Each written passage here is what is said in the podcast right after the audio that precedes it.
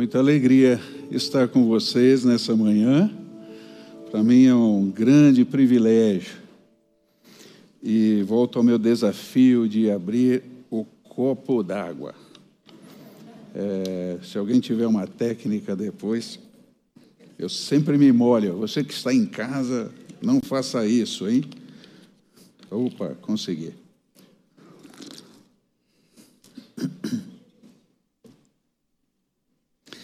Prazer imenso estar com vocês aqui. Você que está em casa também, receba o meu grande abraço. Desejo que Deus fale ao seu coração nessas cinco horas e meia em que falarei. É, não? Quem falou amém, senta-te à minha direita aqui. É... Fecha a porta aí que já tem gente querendo ir embora. Bom, o nosso tema de hoje, queridos, é o desamparo sem abrigo. Você vai ver que o Venha Descansar com Cristo vai nos levar hoje a encarar uma das perguntas mais elementares que o ser humano faz para si mesmo em todos os tempos. Certamente você já fez essa pergunta para si mesmo muitas e muitas vezes. E você vai encontrá-la ali no texto de Marcos, capítulo 4, nos versículos 35 a 41. Então espero que você esteja disposto a refletir, a abrir a sua mente, ao seu coração, que você não leve esse tempo é, pelo que você simplesmente sente, mas por aquilo que você está ouvindo e raciocinando. Por favor. O texto é esse, como aparece para vocês. Nova versão transformadora. Ao anoitecer, Jesus disse a seus discípulos: Vamos atravessar para o outro lado do mar. Veja que a proposta de entrar nesse mar foi de Jesus, não dos discípulos. Com ele a bordo, partiram e deixaram a multidão para trás, embora outros barcos os seguissem. Logo uma forte tempestade se levantou. As ondas arrebentavam sobre o barco que começou a encher-se de água. Jesus dormia na parte de trás do barco, com a cabeça numa almofada. Aí os discípulos o acordaram clamando: Mestre, vamos morrer, o Senhor não se importa. É, é óbvio que a minha leitura não expressou a urgência dessa pergunta. Você, eu, eu não ia conseguir performar aqui, né? É, eu devia estar muito mais desesperado do que já estou. Então, mestre, vamos morrer. O Senhor não se importa. Jesus despertou, repreendeu o vento, disse ao mar: silêncio, aquiete-se. De repente o vento parou, houve grande calmaria. Então Jesus lhes perguntou: Por que vocês estão com medo? Ainda não têm fé?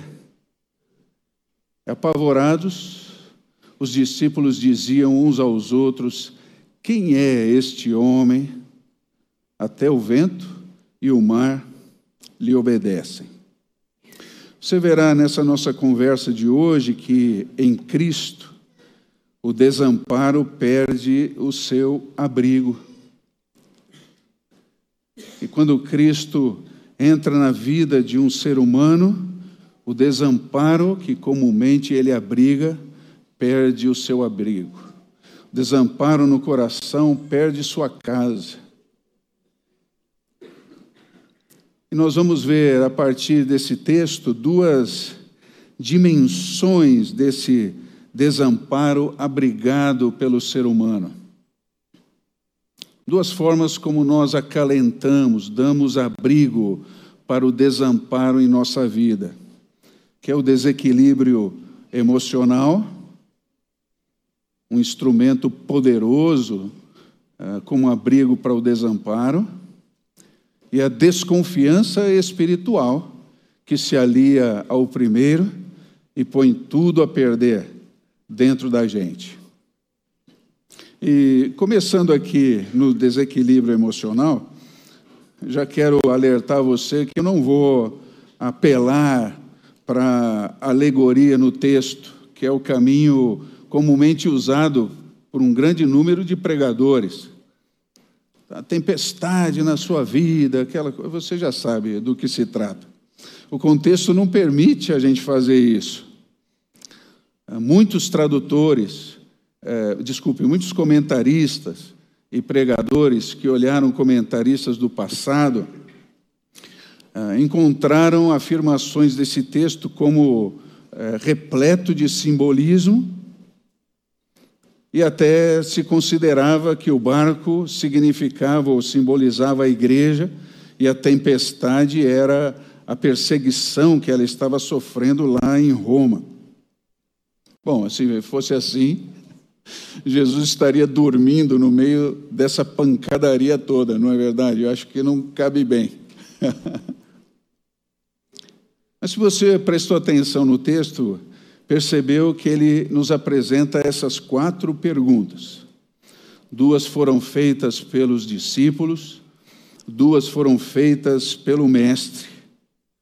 E aí o foco principal do texto inclusive da sua aplicação a nós hoje, pelo menos a meu ver, estudando esse texto dentro do contexto, está nessa identificação que nós podemos ter com o sentimento que assaltou os discípulos naquela ocasião, dentro do barco.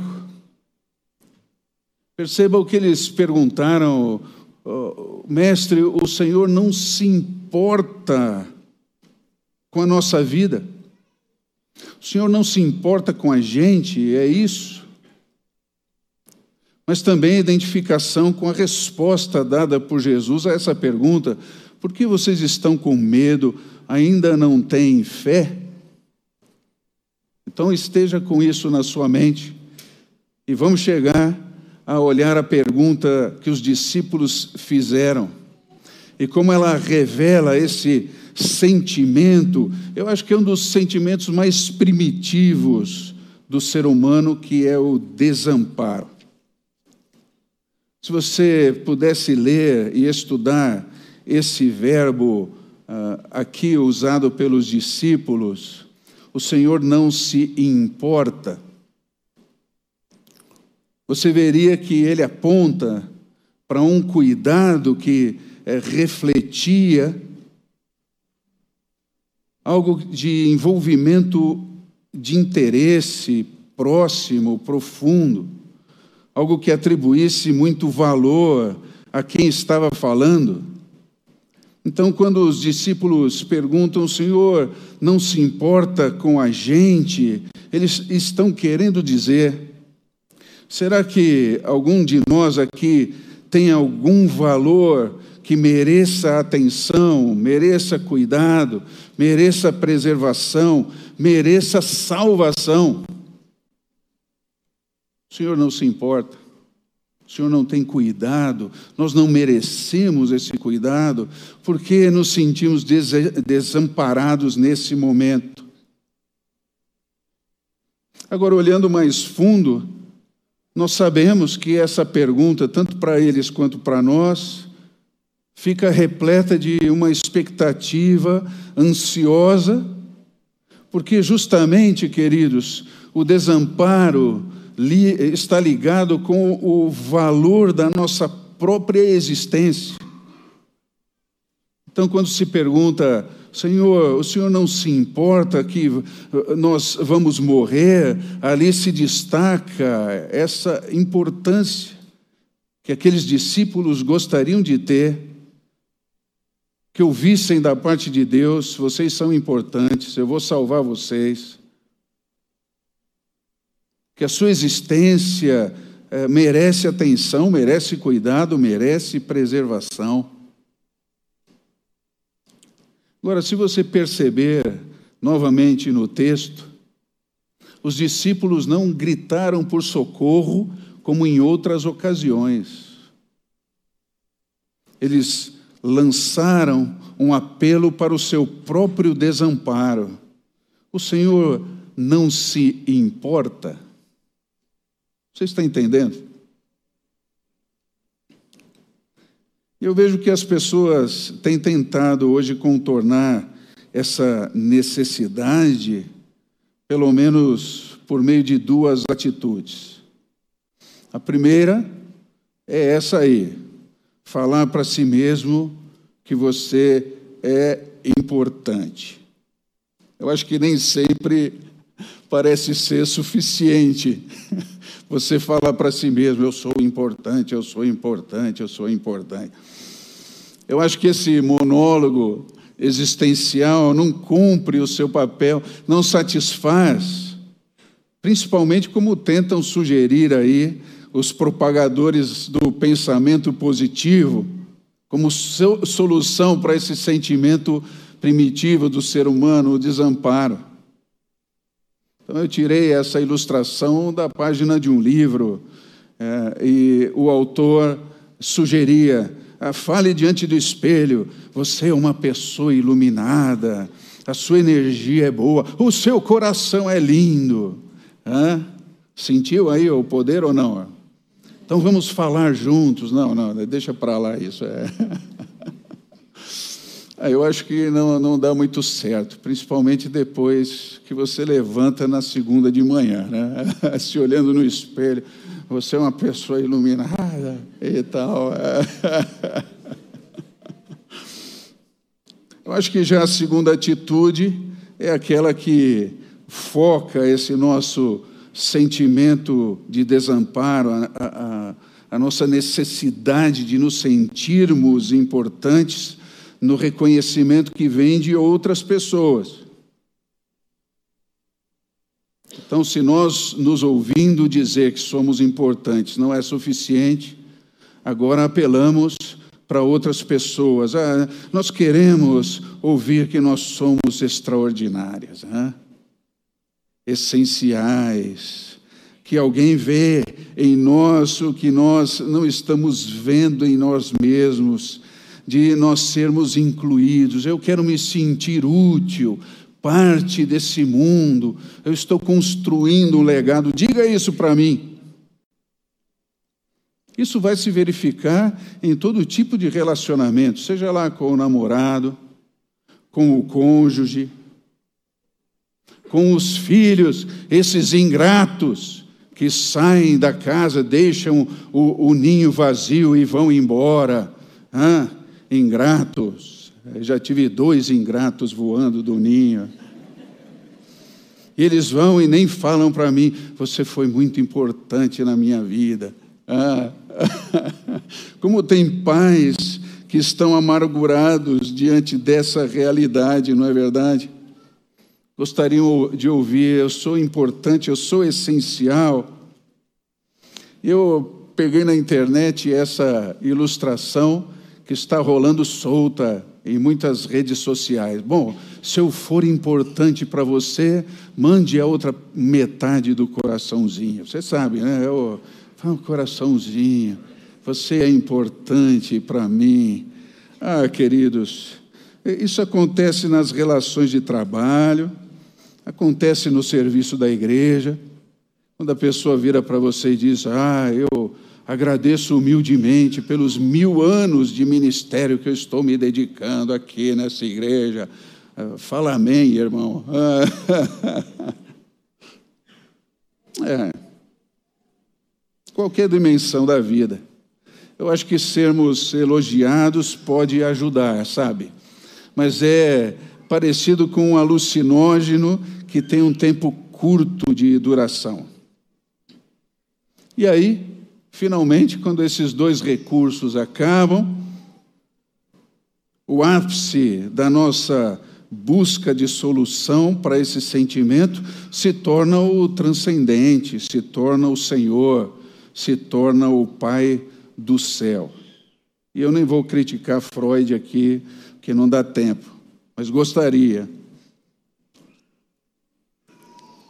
Mas acho também que a posicionamento dele diante dessa realidade também parte de, um, eh, de uma experiência é, contraditória na busca desse ser do céu, do Pai do céu.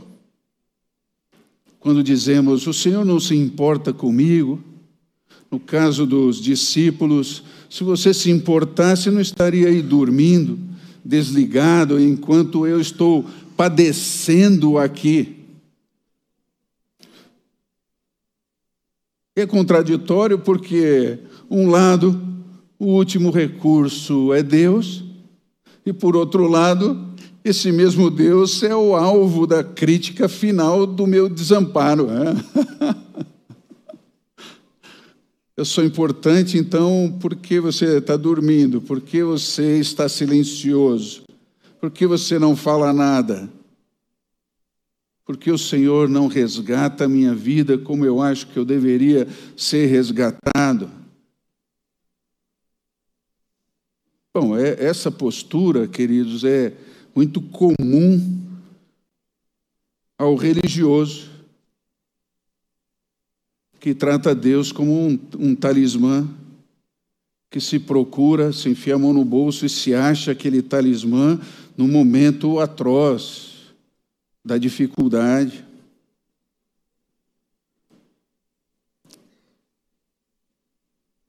Torna-se um beco sem saída porque o, o Cristo bíblico, para quem ele está clamando, não pode ser manipulado por nada, nem pressionado por nada, e nem pela dor humana fora do seu lugar, em seu desequilíbrio emocional.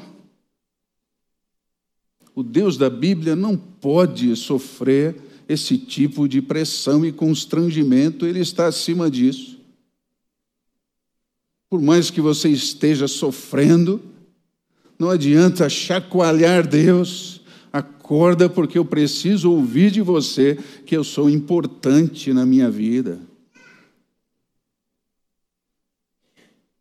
Outro detalhe é que ele também não pode ser responsabilizado por nosso desamparo de forma alguma. Então, se há desequilíbrio, se há crise emocional, justamente porque você não se vê como Cristo lhe vê. A crise se instala porque você não se vê como Cristo lhe vê, assim como aqueles discípulos não conseguiam se ver como Cristo estava vendo. A eles, aquela situação, tudo o que iria acontecer depois daquele momento de dificuldade o que nos leva a essa segunda dimensão do desamparo abrigado pelo ser humano, que é a desconfiança espiritual. Note aqui no texto que Jesus responde à pergunta dos discípulos com duas outras questões, como eu já mencionei. Procure achar no seu texto aí onde estão essas perguntas. Se você puder grifá-las.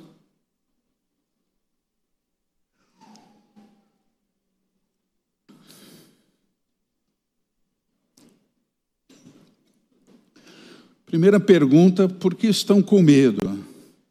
É, é, eu não sei você, mas eu, quando leio essa pergunta, é, me vem assim um, um, um acesso de riso.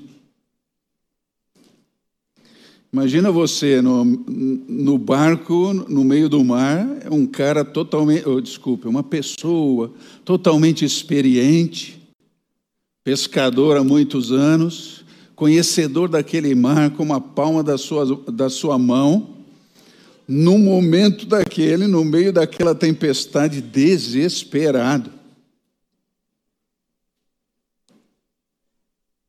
acorda o mestre, ele levanta, a primeira pergunta que ele faz, por que você está com medo? Eu acho isso engraçadíssimo. É, é, oh, desculpa, Jesus, é, eu sei que você acordou agora, né? ainda deve estar dormindo. Qualquer um no meio dessa situação estaria com medo. Mas imediatamente ele já engata a segunda pergunta: ainda não tem fé? E aqui a coisa para mim começa a se esclarecer. Quando estamos afetados pelo desamparo, a desconfiança espiritual também vem junto nesse bojo que abriga esse sentimento. Que a partir do clamor você espera um retorno, mas o que vem da parte de Cristo, pelo menos para eles, é porque você está com medo. Preciso explicar e aí a segunda parte, ainda vocês não têm fé? Aí eu sei, queridos, que nós estamos vivendo um de evangelho, vamos dizer assim, no nosso Brasil, em que todo pregador televisivo apela para a fé das pessoas. Então você quer milagre, precisa ter fé. Se você não tem fé, não tem milagre. Né? Aí eu dei a oferta que você disse que eu devia dar para receber e não recebia, porque você não teve fé. eu orei com fé, mas você não orou com fé, logo volta na próxima sessão. Né? Mas olhando de perto o Evangelho de Marcos, fico me perguntando o que fé tem a ver com o sentimento de desamparo e aí, pesquisando a palavra fé, pude encontrá-la aparecendo em cinco ocasiões diferentes nesse evangelho. E essa é a forma que nós precisamos nos aproximar do significado das palavras dentro do contexto daquele autor, no caso, Marcos. Como é que Marcos aplicou essa palavra fé? Não adianta eu olhar para Paulo, Pedro, Tiago, João, eu preciso olhar para Marcos. E dentro do Evangelho, ele se utiliza dessa palavra por cinco vezes e nos mostra que a palavra fé está sempre ligada à consciência do poder de Cristo e da realidade da sua mensagem. Então a fé é fruto de uma interação com o poder do Cristo e da realidade da sua mensagem. Você vai perceber que a fé aqui em Marcos, ela é demonstrada, ela é vivida num relacionamento direto, relacionamento pessoal com Cristo. A fé aqui no Evangelho não é uma teoria religiosa, sabe? Ela se necessidade passa primeiro por uma relação de perdão com a pessoa que pode perdoar. Incrível isso. Indo mais adiante, é assim que a mulher que toca em Jesus e é curada, ela se prostra aos seus pés e o texto fala que ela começa a contar para Jesus toda a sua verdade.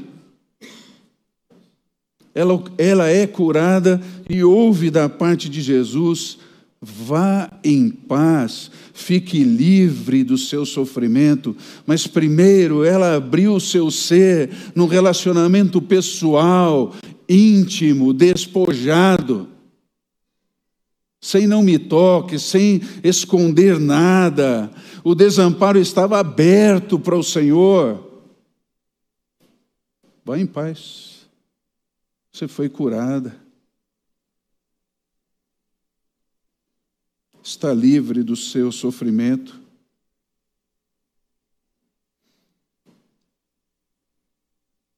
E a fé também que é demonstrada de novo numa pergunta insana que Jesus faz para o cego, que chega para ele: Senhor, estou aqui, e aí Jesus, que, o que você quer que eu te faça?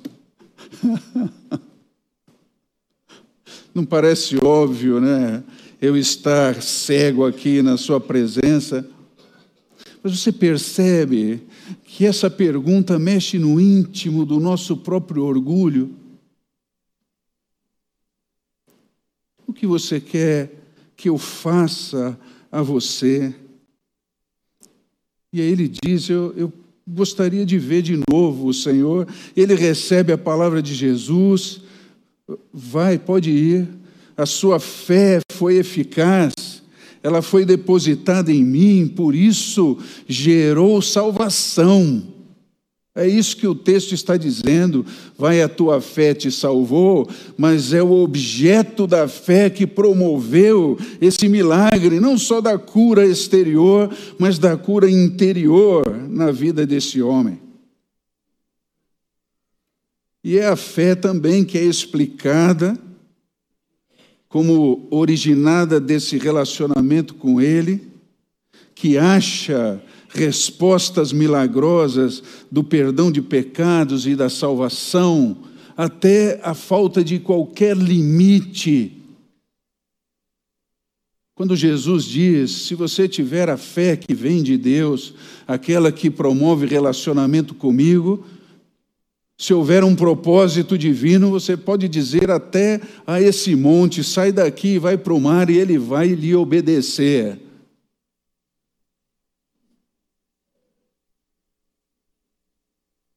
Mas você percebe, querido, que a fé aqui está no âmbito relacional, interativo, pessoal e aberto completamente. É um, coração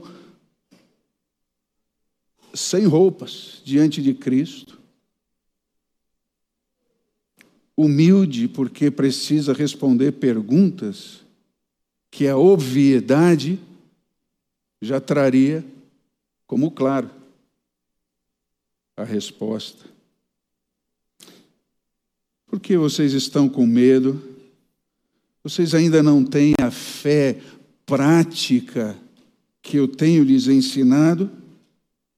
E aí então nós nos aproximamos ainda mais desses discípulos que haviam vivido experiências pessoais com Jesus mas ainda essas experiências não foram capazes de promover dentro deles esse despojamento para um relacionamento sem limites com esse Jesus. E aí, no meio desse sofrimento, é que eles aprendem que Cristo é poderoso para manter uma situação ou para transformar toda e qualquer situação da vida do seu discípulo a qualquer momento.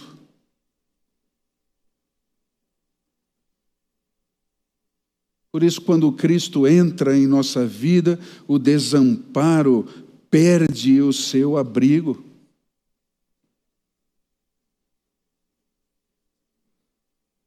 A única coisa que vocês, discípulos, precisam ter em mente é que no barco onde eu estou, todos estão seguros. Mesmo que aparentemente eu esteja dormindo, todos estão completamente seguros. Por que vocês estão com medo? Ainda não têm fé? E aí entendemos a conexão que a desconfiança essa crise espiritual existe porque você não vê Cristo como ele realmente é.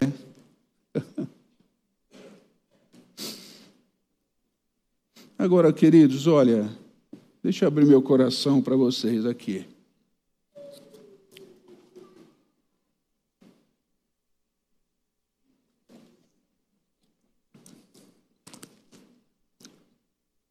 Eu não estou aqui hoje como alguém que ficou lá na praia e lá do, da praia seguro está vendo a tempestade acometendo as pessoas no alto mar. Eu, eu não sou assim, não. Não, não vim aqui é, postura como alguém que estivesse longe da, da tempestade. Não, eu, eu vim como alguém e falo como alguém, como um daqueles que está dentro do barco, como um dos discípulos. Eu sou sim um dos que, apesar dos anos de andança com Ele, eu ainda fico muitas vezes temeroso e outras vezes maravilhado de ver coisas que Cristo pode fazer e eu nem imaginava.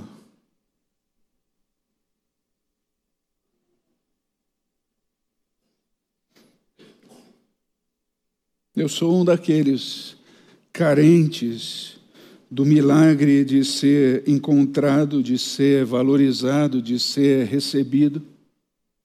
E ouço de Cristo também, porque você está com medo. Você ainda não tem fé.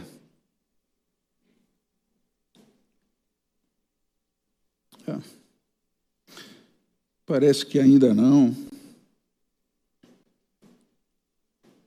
Parece que tudo que a gente ouve faz sentido na teoria, mas na prática a coisa é tão diferente, não é verdade?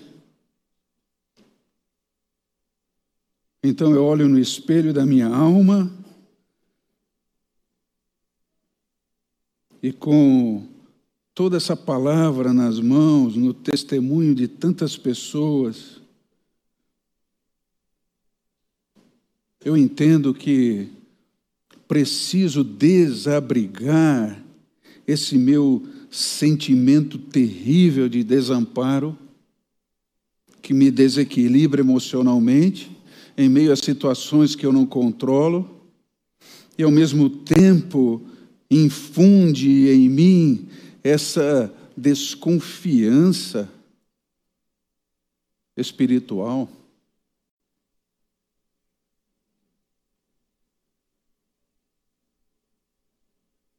Talvez você esteja aqui hoje de manhã como alguém que tradicionalmente tem se relacionado com uma religião, com uma celebração, com um ritual específico evangélico batista reformado,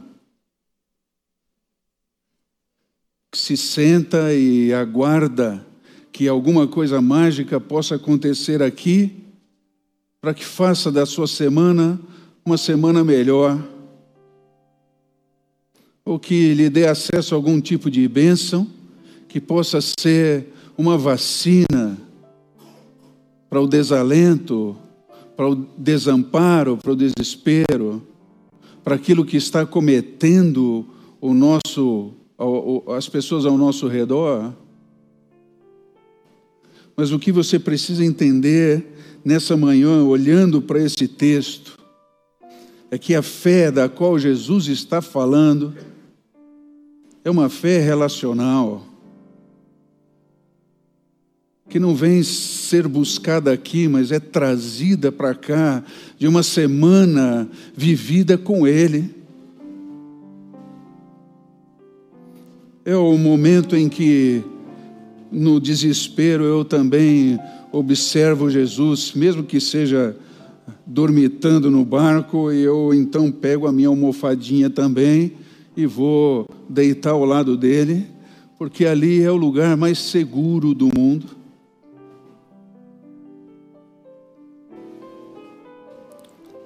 Então eu não preciso mais me autoconvencer que sou importante.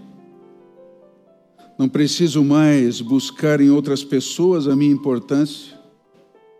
Não preciso me utilizar de qualquer artifício, seja a bebida, seja o fumo, seja a droga, seja o chocolate, seja o café, para que eu possa ter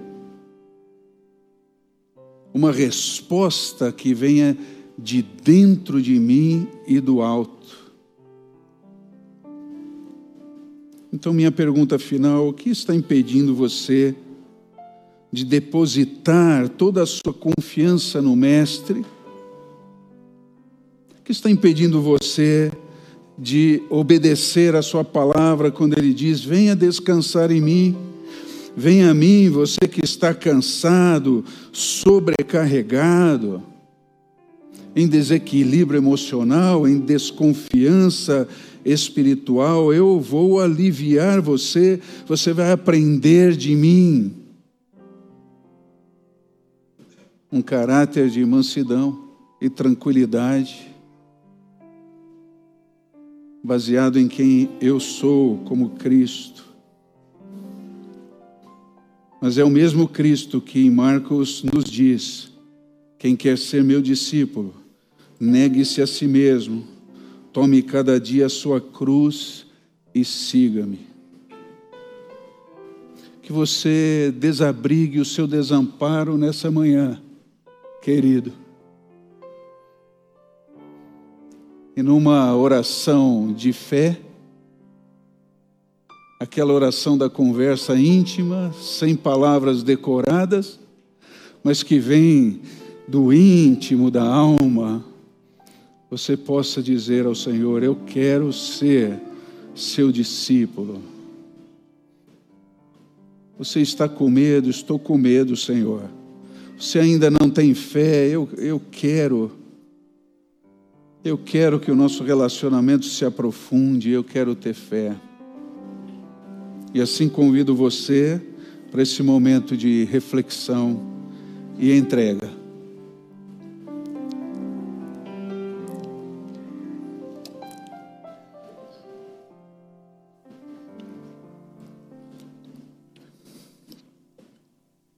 Assim como estamos, convido você a baixar sua fronte, fechar os seus olhos. Eu gostaria de oferecer a você uma oportunidade de tomar uma decisão para si mesmo, diante de Deus e num passo. Aí onde você estiver, no seu lugar, se você quer responder a tudo que ouviu hoje, dizendo: Eu quero descansar em Cristo, eu quero desabrigar o meu desamparo e eu quero ter um relacionamento pessoal íntimo com Ele, fique de pé, onde você estiver, eu quero orar por você especificamente. Seja algo seu, particular, que seja movido por decisão consciente, pessoal, íntima. É assim, Senhor, que eu humildemente coloco os meus irmãos que estão de pé, sinalizando isso.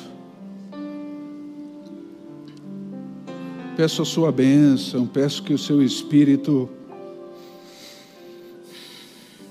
os visite de maneira especial, Senhor, de maneira profunda, num toque que só o Senhor pode dar, de segurança, de tranquilidade, da sua paz, por favor. Aqueles que estão fazendo essa mesma decisão, mas estão assentados, também os coloco na sua presença dessa forma. que haja renovação, que nós, como igreja, Senhor, possamos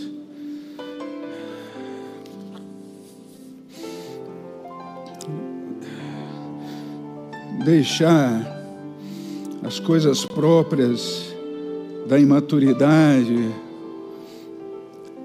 da meninice, para nos encontrarmos com o Senhor que é assim soberano, que é assim aquele que tudo pode, mas aquele que está interessado em nós, em cada um de nós, que tem um propósito especial em cada um de nós. E se abrigarmos essa fé, vamos poder sorrir para os nossos dramas e sermos abraçados pelo Mestre dos Mestres, o Senhor de toda a terra, a quem louvamos, a quem exaltamos, a quem colocamos no alto da nossa esperança, mas também na cadeira ao lado, no abraço relacional íntimo, no Senhor que toma posse da nossa vida e não é só um departamento do nosso, da nossa semana, mas aquele que resume em si tudo o que precisamos ser e fazer para o louvor da Sua glória. Desabrigamos o desamparo, para que a Sua luz brilhe em nós, Senhor, mais e mais. Em Teu nome oramos. Obrigado. Amém. Se você puder, dar um abraço na pessoa ao seu lado, se você já consegue fazer isso. Vamos viver essa verdade, vamos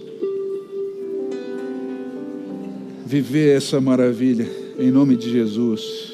Obrigado, queridos.